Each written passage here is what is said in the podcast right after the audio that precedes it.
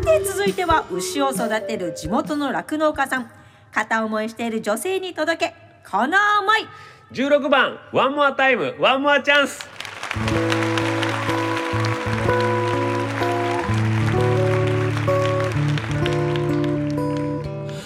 これ以上何をおえめでとうご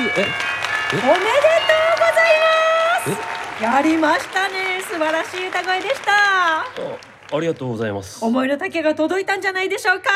わあそそうですかね満点取ったよーってカメラに向かってどうですかその好きな子にああはい、えー、満こ点れ取ったかよなり練習したでしょうまあ半年ほど